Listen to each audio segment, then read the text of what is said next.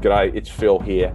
Last time I started to get to know Nicole Dyson, the founder of Future Anything, of YouthX, of Catapult Cards, of any number of tremendous initiatives around youth entrepreneurship, youth leadership, youth voice, and advocacy.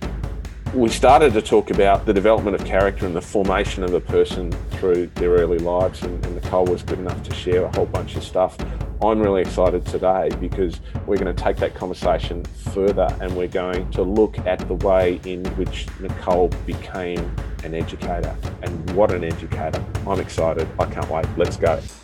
Before you start your conversation with today's Game Changers special series guest, Phil, can you share with our audience a little insight into our special series sponsor?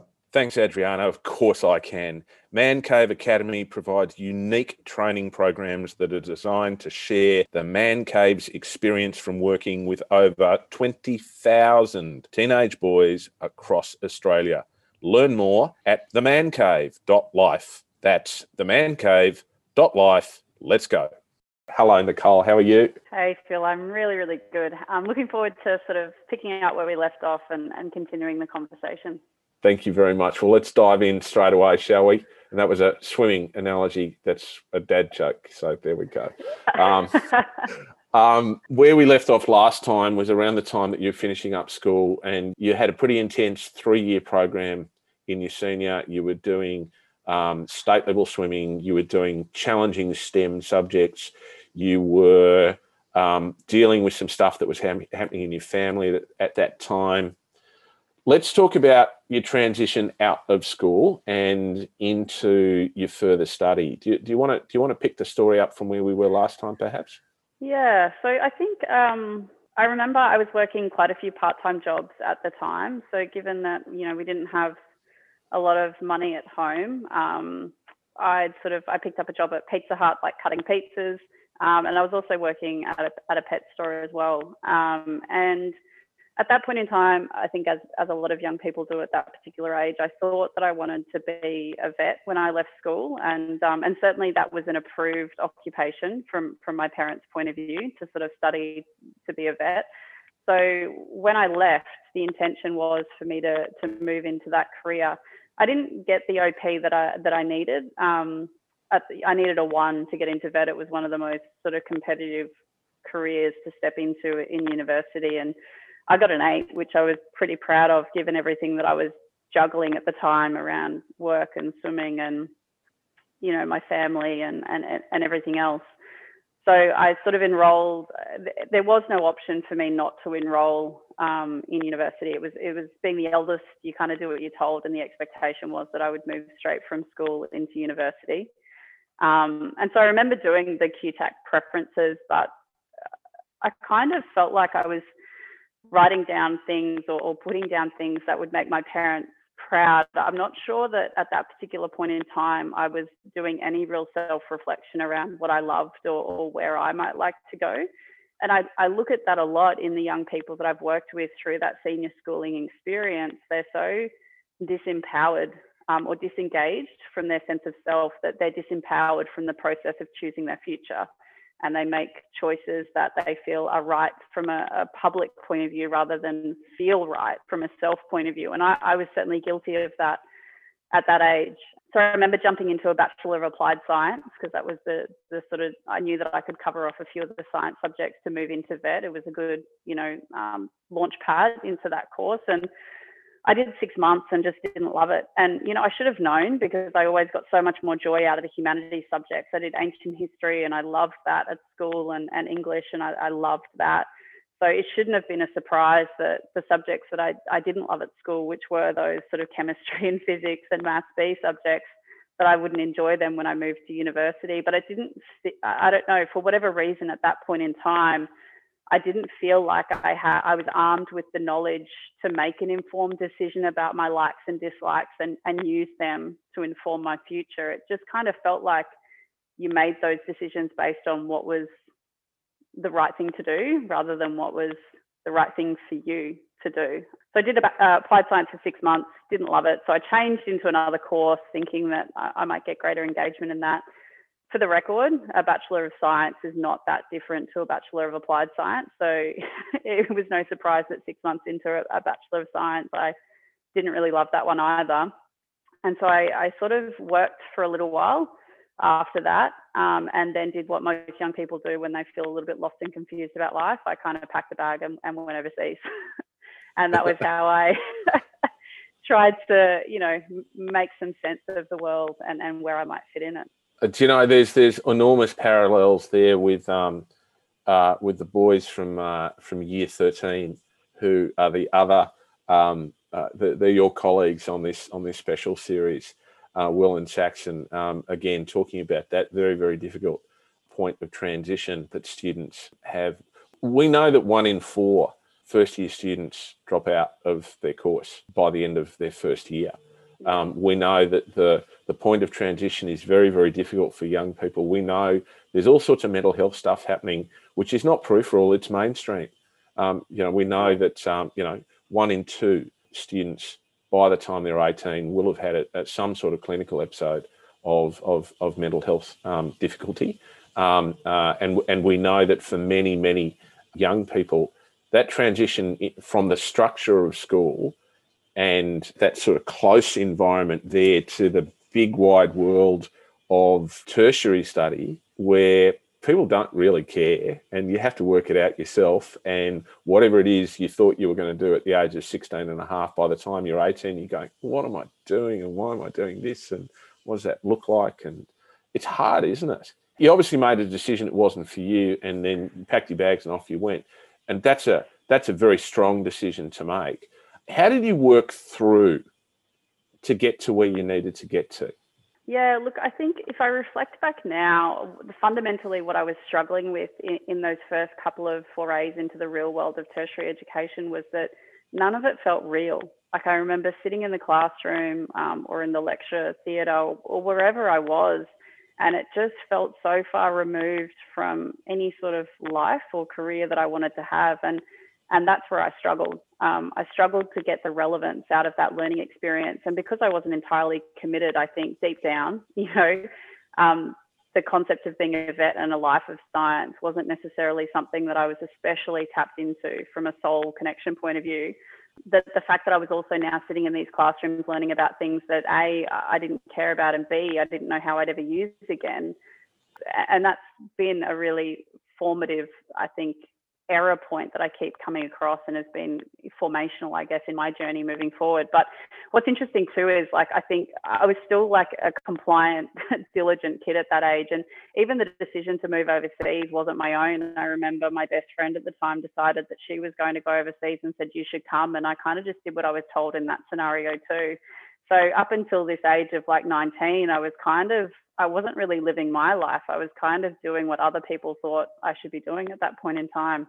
So, how did you make that decision to move from compliant Nicole to Nicole steps out to do her own thing? And what did that feel like? And yeah, like it's it's it's, it's an interesting yeah. point, isn't it? It's an interesting point in that life, isn't it? Where you go from the expression of duty, which is the replication of the expectation of others, which is the mm. external, mm. to the expression of, of duty as a calling, which is the realization of that inner self. Mm. Yeah, I um, I think we have inciting incidents in life. I think if we map back, and I, would love to ask you when you said that there were changing points at year at when you were ten years old, and you said that you decided to sort of work harder and not rely on that sort of natural genius you had. And at 15, you sort of made some different decisions to your parents about your direction in high school. I, I often think that they and, and maybe if there were inciting incidents for you that were the inflection points. Um, certainly for me, there's there's always been an inciting incident that then then has created an inflection. And for me, that moment was I was in London, and my best friend who I'd travelled, we'd done we'd done a Camp America, so we'd gone to the states and, and done three months or four months in America, and we'd moved to London. And um, whilst I was over there, she had had to come home uh, for for a family things to come back for.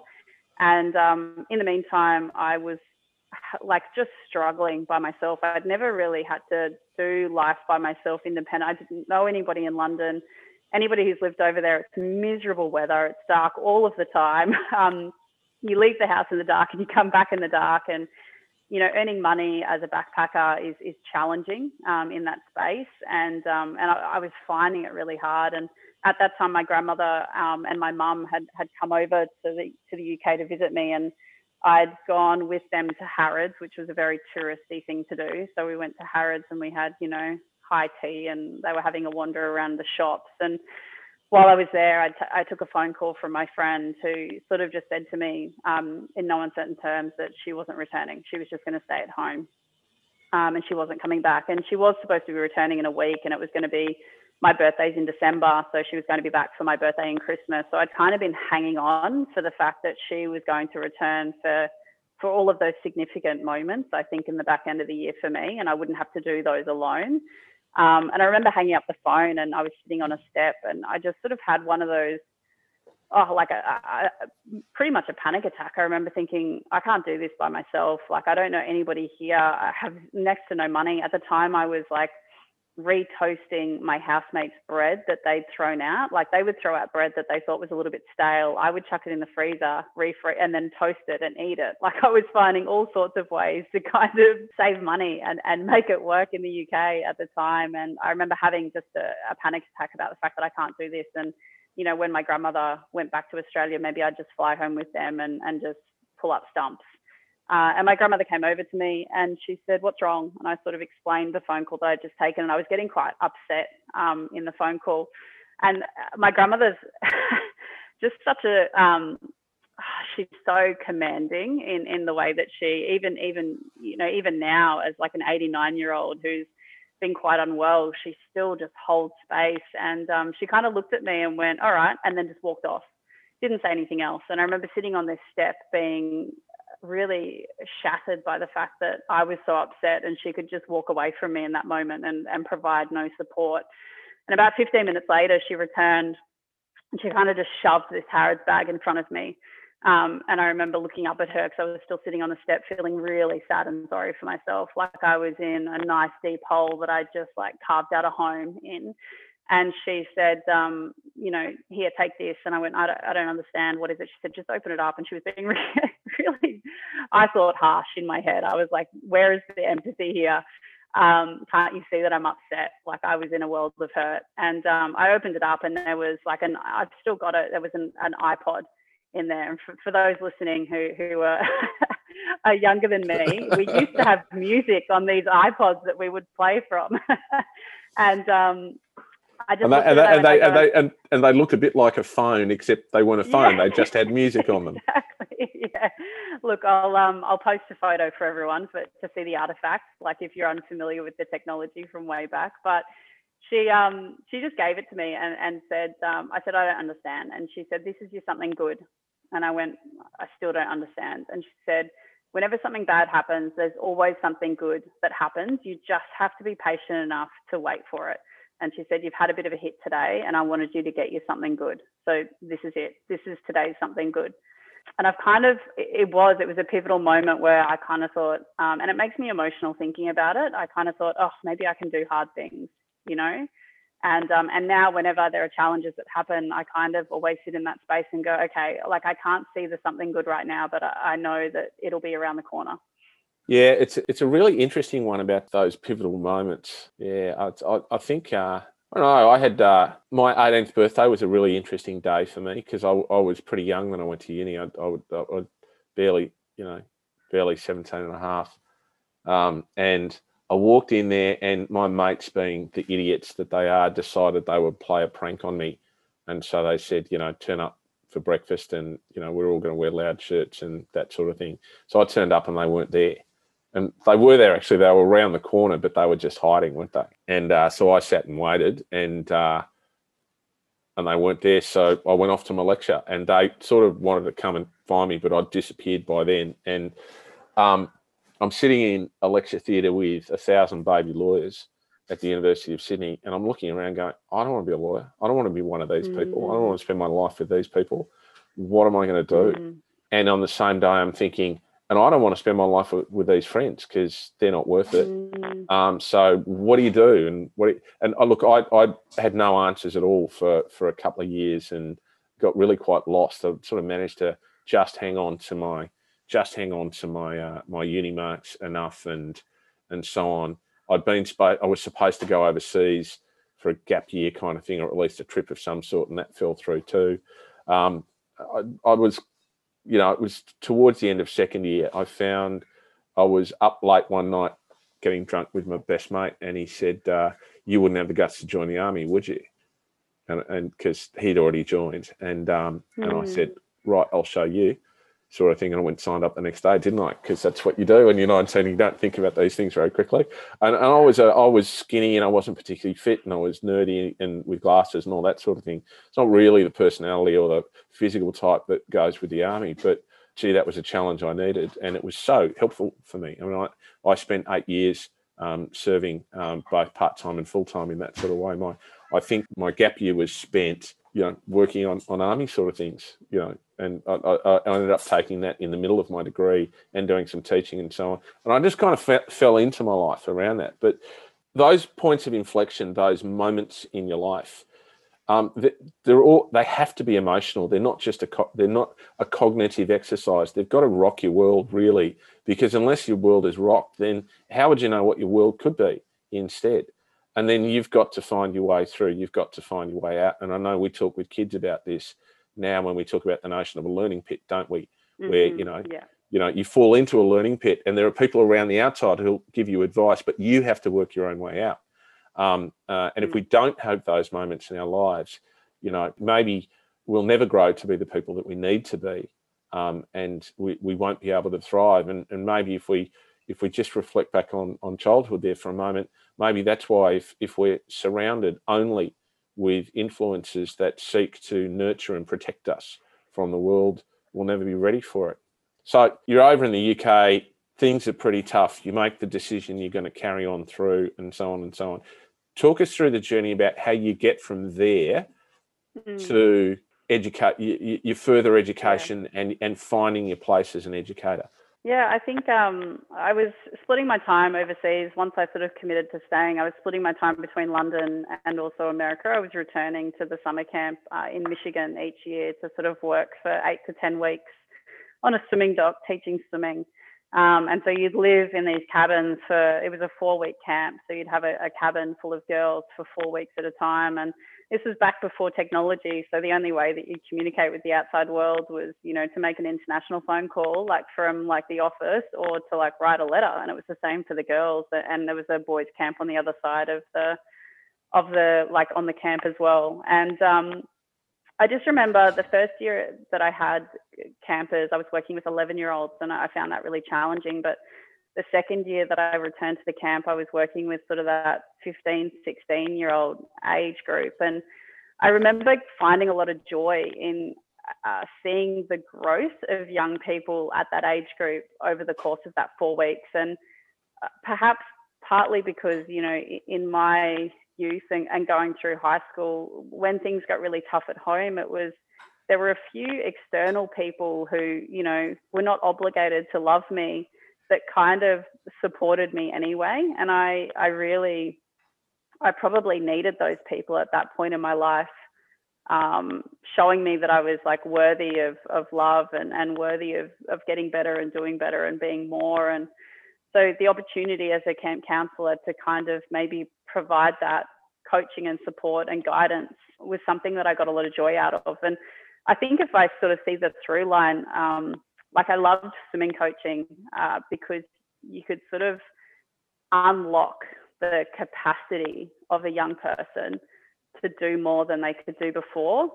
Um, and so, you know, through that camp experience, I then started to wonder if, if maybe teaching might be something I might get some joy out of, and I could kind of use that same passion for unlocking the potential of young people, but but do that in the classroom at the same time. So I sort of finished up a couple of years overseas and came back and, and enrolled in a, in a Bachelor of Education. And I picked PE as, as my first subject, mainly because ironically I hated PE in school, but there was a little stubborn part of me that thought if I could get young people to love being active and love PE at school, I would almost subvert the experience that I had in high school of PE only being for like the elite athletes. Like I was great in the water, but I suck on land. Like put me in any other sporting field and I'm horrible. So, um, and then the second subject that I picked was English because I just, I love language. And I think that there's, you know, a lot of the, the, the challenges that we have in our world can be so beautifully articulated through through writing and so you know the ability to unlock the love of reading that i have um, and the love of language that i have with young people was something that i found really compelling um, so as a mature age student, I jumped back into the back into university and kind of tried to navigate that space with all of the very eager 17 year olds that just that had just finished school. Of course, you were a mature age student, weren't you? And you, you, you loved it, didn't you? You stuck your hand up and you asked questions and you were absolutely into it. And the reason was you had found your purpose. You had wandered through that learning pit and you'd found your way out and you were deeply, deeply connected in a way that you hadn't been um, beforehand. Um, and and I think that I think that's a very very common experience for so many young people. I really do wonder why we perpetuate this crazy crazy structure, this pathway where we, we, we ask kids to make decisions way too young about what they're going to do and how they're going to do it. I mean, look in, in other parts of the world, it's even worse. You know, you, you look at the UK mm. and they're doing they're doing competitive examinations at the age of 10 or 11 to determine essentially which academic stream they're going to go in, which is then going to determine which university they and, and you just it's, it's it's nuts it's crazy the the the journey of a lifetime you know the the, the pathway to excellence it's you do it one step at a time and and and and people are ready when they're ready um, to do mm. things mm. um, along the way I, I I certainly know that when I from the moment I set foot in a classroom and started doing that, when I started coaching cricket and rugby and debating and all of those sorts of things that I did along the way, I just loved it. I loved every mm. second of it. Um, I also knew 20 years later when I'd had enough of doing that as well too. Mm. But yeah. by then I'd discovered a love for teaching adults, you know, and and and and I really like I love doing that now. I get to do that every day now, which is which is fabulous. It's part of my job um, and, and part of what I do around that. So you rock into an education degree, you do the things that you need to do there. You move on through. Walk us through, if you like, your early years. You know, the, the, your early years as a teacher. Where did you find yourself? What were you doing? What was lighting the passion inside you at that point? Yeah, look, I um, in my last year of university, I like broke up with a, a long-term partner. It was literally like in the last eight weeks maybe of my degree and i remember that really rocking me. I sort of didn't see it coming um, we'd been living together it was sort of a three and a half year relationship it was it was supposed to be the one you know? And um, i remember my friends having to you know my university friends my my now my colleagues i guess and my peers in the profession man, did they drag me through like the last part of that degree. Like they made sure I showed up to lectures. They made sure I handed stuff in. Like I really, um, you know, was was really stumbling in in that final semester. Um, and I, sometimes it makes me reflect now on how COVID has changed the the tertiary sector with so much online. I think the reason that I stayed in teaching through the challenges or stayed in education was because of, particularly in those early years, those relationships I had with my peers um, from university. And I wonder if we take these, um, like if we make learning remote in the tertiary sector, what that does for those early networks that young people build in their professions um, in the university. And it's something that I've, I've wondered for a period of time what that impact has on the way that we connect to the profession when we leave. Because certainly when I left, like my network were my peers that I'd studied um, at QUT with, and and they were the people that kind of troubleshooted those early years for me while I was trying to work out who I was as an educator and where I sit and what part of education I loved. Um, so my first gig, like after that, I kind of threw my hands up in the air and when I'm not doing teaching, and I actually didn't take a job until I think it was week eight of um, of the term, and it was like an 11 week term. And if you speak to any educators in Queensland about that 11 week term, everybody before COVID, it was the term that everybody remembered as being, you know, one of the most traumatic experiences ever.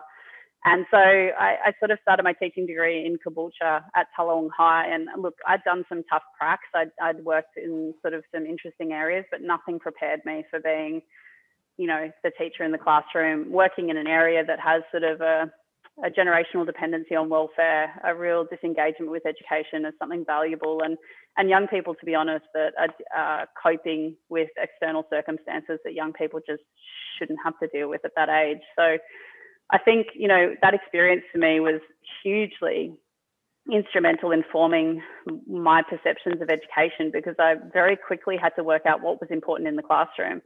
Um, was it order and silence and churning through work and examination results or you know, for me, it became more about did the young people feel safe in the room? Could we respect one another? Like, what, what were the expectations that we could set that were reasonable that would enable us to learn together?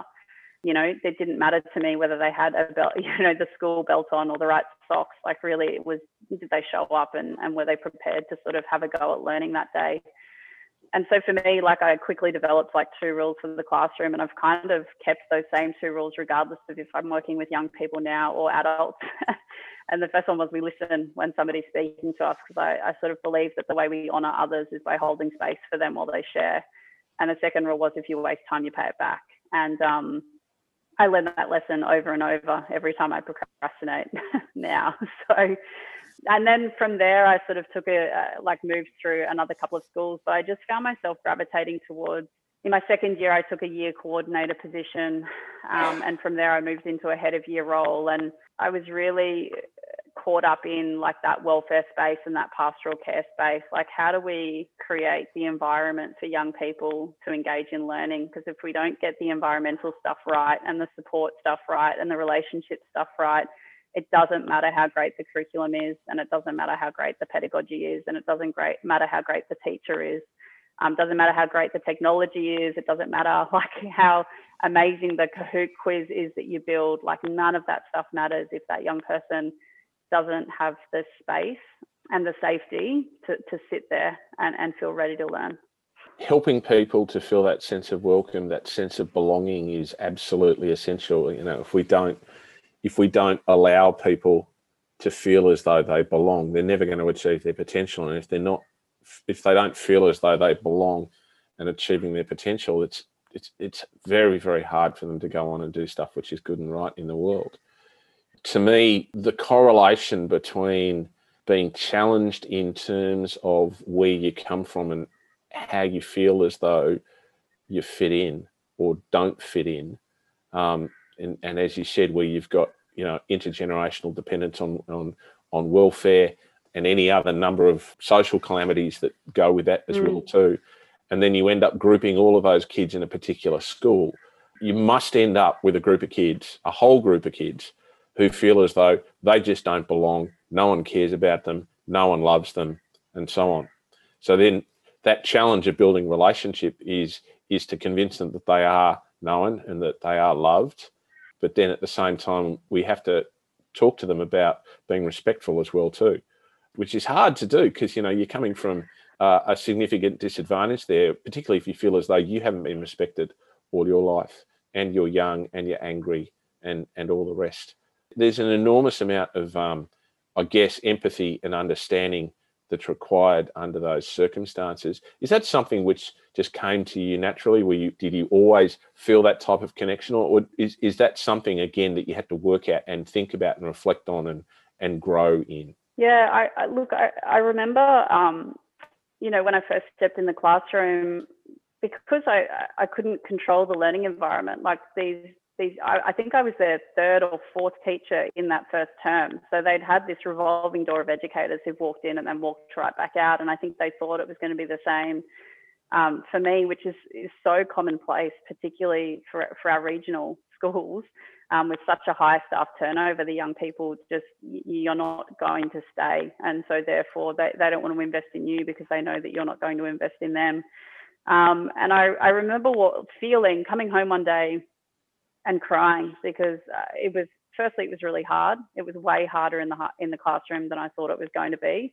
And then secondly, because I turned into somebody that I didn't think I wanted to be. Like I found myself in trying to get control. I was yelling in the classroom to try and bring them back, and I I came home and I just remember feeling so gutted that I was replicating maybe some of the experiences that they were having at home. You know, adults around them, perhaps at home, were yelling and using aggression and these like very overbearing like methodologies in order to regain control in a situation. And in my own panic and insecurity and frustration, I was also then defaulting to some of those same techniques in order to to bring to to create. I don't know what I thought I was going to get out of that control. I think more than anything else.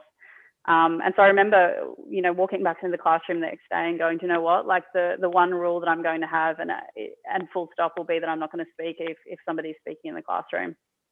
I just won't do it. I'll wait. And um, I walked into the classroom. I started reading the roll, and um, I just stopped talking every time somebody in the classroom spoke. I think it took us 45 minutes to take the roll. like it was just one of the most painful experiences. Um, and I want to say, you know, from that moment onwards, it was like a real kumbaya moment, and we all sort of sat around the campfire and sang songs, and it was a real turning point. But it was still a hard slog to build those relationships. But by just making a decision that I wasn't going to yell, I was just going to wait, changed the tone and changed the game. I think for me, and and still to this day, whether whether I'm working with 30 kids in the classroom or 90 year six boys as it was two days ago if if there's anybody speaking like i'm happy to just wait until they're ready to rejoin the conversation and then i'll recommit to the learning once they've recommitted to the space yeah that's um that, that again that's a, thank you for sharing that that's a that's a that's a deeply vulnerable moment for a teacher around that um again um, there's there's a moment that i'm thinking about right now where i learned not to exercise sarcasm with a year 10 boy mm. who really needed my help. And instead, I just turned my relationship with him into a power game. And, and you know, he ended up saying, you know, I said to him, why didn't you get this done? He said, well, I didn't know he meant it because I never know when you're being serious because you're always sarcastic to me. I never know where I stand with you and so on and so on. And gee, I feel ashamed about that now. Gee, didn't I feel ashamed about that at the time too? But you know, the, the, there are those who will, will, will tell you that you know I, I, I'm still quick to lose my temper on things, and I'm still quick to yeah. to get angry and and and uh, and to a certain extent, the sharpness um, that is there in one respect is both a strength and a weakness because every strength is a weakness and every weakness is a strength. Every opportunity is a threat and every threat's an opportunity, isn't it? And and so so we wrestle with these things all through our life, don't we? We we wrestle with our personality and then how best to express our character. And we think we think we've fixed something, and then we come back and we discover, actually no i'm still me and i've still got work yeah. to do you know i'm i'm i'm in the middle of a moment right now i'm deeply deeply offended by somebody who i believe has acted without integrity right now and i'm hot i'm angry about it right now and i know that the way i should respond is with a more dispassionate fashion around it but i can't do it right now i just I, am finding it difficult to forgive because i i and uh, uh, you know that's that's that's where I am and, and what I do. And here I am talking to people about practicing emotional self-regulation and all of that sort of stuff. And I'm just, I'm, you know, we we wrestle. But we, we don't get it right all the time. No, yeah, and don't. I think you know I can I can share that story, and it'd be I'd be lying if I said that I haven't raised my voice at a young person or a room of young people since, because I have. You know, sometimes we get tired and we get frustrated, and we default to those um, those mechanisms that that in those moments of weakness. And I think that the power is learning from those. And just like you said, like you feel that sense of like shame about maybe that moment of sarcasm with that young person. Like as educators, we carry all those moments with us, right? And they're, they're often really close on the surface. So yeah. I can think back to all of the moments in recent years where I've where I've perhaps lost my temper or, or I've expressed frustration with a young person and you know, even though in the moment you kind of move on, you never really let go of those moments. You carry the where you feel like you might have let let them down, you, where you feel like you've let a young person down, you, you carry them with you. Um, and you just hope that you get better at recognizing it earlier in the moment or creating yeah. space between yourself and the frustration point. But I mean, we don't nail it every time. Do you know, this might be a funny point for us to, to, to sort of draw things to a close today, but actually, there's a reason why I want to do it. it it's um, one of the things I get frustrated about in in particularly in the world that we have today is when people have to present themselves and they have to present this this this sort of CV avatar of themselves, and I'm this and I'm this and I'm this, and I've won this and I've done this and I've this, and I'm on the world stage and I'm doing this.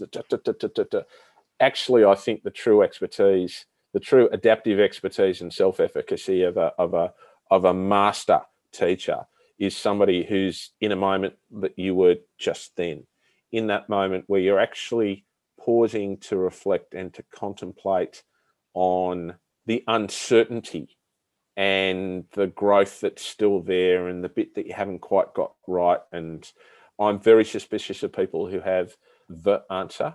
I'm deeply respectful of people who are still working through what that answer is. I really love the way in which you model that notion of being a, a continuous learner and unlearner. I mean, you model all of the other graduate outcomes of a, of a school of school for tomorrow. But look, shall we draw up stumps there for, for yeah. this week, and then perhaps next week we might come back and talk about your growth from being in the classroom and doing fabulous work there in schools um, to working with schools and with the programs that you're doing. Would that, would that work for you, Nicole? Yeah, that sounds great. Awesome. We'll talk then. Game Changers is a podcast for those who want to change the game of school. Produced by Oliver Cummins for Orbital Productions and powered by a School for Tomorrow, Game Changers is available on Spotify, Apple Podcasts, Google Play, and SoundCloud. Tell your friends and don't forget to subscribe. Let's go.